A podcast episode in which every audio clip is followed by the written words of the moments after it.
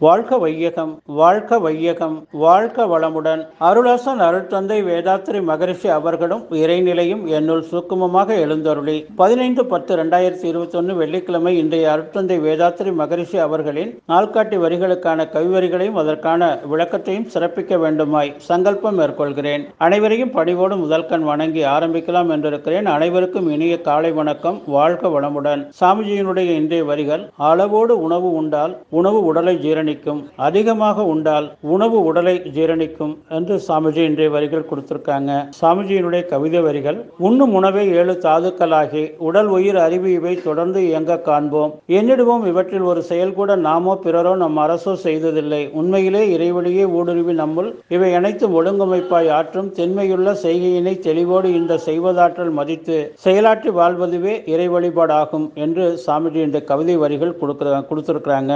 சாமி சொல்லுவாங்க பசிக்கு உணவு ருசிக்கு அல்ல இருக்குங்கிறதுக்கு சாப்பிடக்கூடாது. நாம உணவை மருந்து போல எடுத்துக்கொண்டா மருந்து தேவையில்லை. நம்ம வாழும் காலம் வரையிலும் உணவுங்கிறது நம்ம தேவைக்கு தகுந்தாற் போல அளவு முறை தெரிந்து நம்ம உண்டு வாழ்ந்தா அது மகிழ்ச்சி. நாம சாப்பிட்ற சாப்பாடு உடல்ல ஜீரணமாகி அது நம்ம உடலுக்கு தேவையான ஏழு அடுக்குகளுக்கு தேவையான ரசம் ரத்தம் மாமிசம் கொழுப்பு எலும்பு மஜ்ஜை சுக்கிலம் என்ற இந்த ஏழு தாதுவாக பிரித்து கொடுக்கிறது. நாம உண்ணும் உணவுல மட்டும் நமக்கு வந்து இந்த எனர்ஜி கிடைக்கல. எனர்ஜி நான்கு வழிகள்ல இருந்து வருது.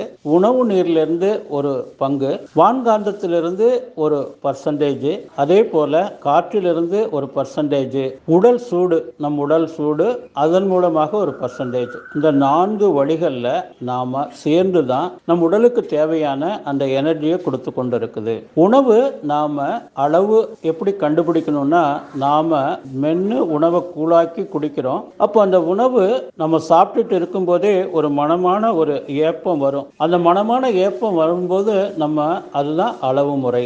நல்ல பசித்து சாப்பிடணும். கொஞ்சம் பசி இருக்கும்போதே நாம என்ன பண்ணணும்? அதை நிறுத்திடணும். அப்போ என்ன ஆகும்? தேவைக்கு தகுந்தாற் போல அவ்வப்போது நீர் கொடுக்கும்போது நம் உடலுக்கு தேவையான அந்த ஏழு ஏழு தாதுக்களை கொடுக்கும். அதே அளவு முறை மீறி மாறி முரண்பாடாக உண்ணும்போது அஜீரணம் ஏற்பட்டு அதன் காரணமாக நம் உடலில் இருக்கக்கூடிய இரத்த ஓட்டம் வெப்ப ஓட்டம் காற்றோட்டம் உயிரோட்டம் காந்த ஓட்டத்தை அது சீர்குலைய செய்யும். சாமி தொண்ணூறு வேர்ல்டு காங்கிரஸ் மீட்டிங் நடக்குது ஆலியார்ல. சிறப்பாக லட்சக்கணக்கான பேர் அங்க குழுமி இருக்கிறாங்க.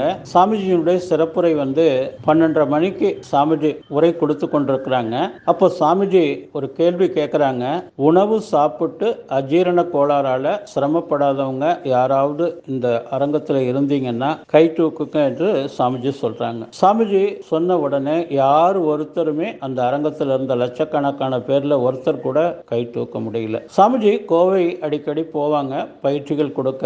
அப்போ ஒரு அம்மா சாமிஜி முன்னாடி வந்து நின்று சாமி இன்னைக்கு எங்க வீட்டுக்கு சாப்பிட வரணும்னு சொல்லி காலையில் இந்த பயிற்சி துவக்கும் போதே போய் நின்றுடுவாங்க பல முறை வந்து நிற்கிறாங்க ஒரு முறை அந்த அம்மா கிட்ட நான் இன்னைக்கு உங்க வீட்டுக்கு சாப்பிட வரேன் என்று சொல்லி சாமிஜி சொல்றாங்க. அந்த அம்மா மகிழ்ச்சியாக கிளம்பி போய் அவங்க சிறு பிராயத்திலிருந்து இதனால் வரையிலும் அவங்க என்னென்ன கற்றுக்கிட்டாங்களோ எல்லா பதார்த்தத்தையும் ரெடி பண்ணி மதியம் சாமிஜி வராங்க. அவங்க வீட்டுக்கு சாப்பிட்றதுக்கு ஒரு பெரிய இலையை போட்டு அந்த அம்மா தயார் பண்ணது அத்தனையும் பரிமாறி வச்சுருந்தாங்க. சாமிஜி பார்த்தாங்க. அம்மா இன்னொரு இலை கொடுங்கன்னு சொல்லிட்டு எல்லாத்துலேயும் அவருக்கு தேவையான அளவு கொஞ்சம் கொஞ்சம் எடுத்து வச்சுக்கிட்டு காயக்கல்பம் பண்ணிட்டு சாமி சாப்பிட ஆரம்பிக்கிறாங்க.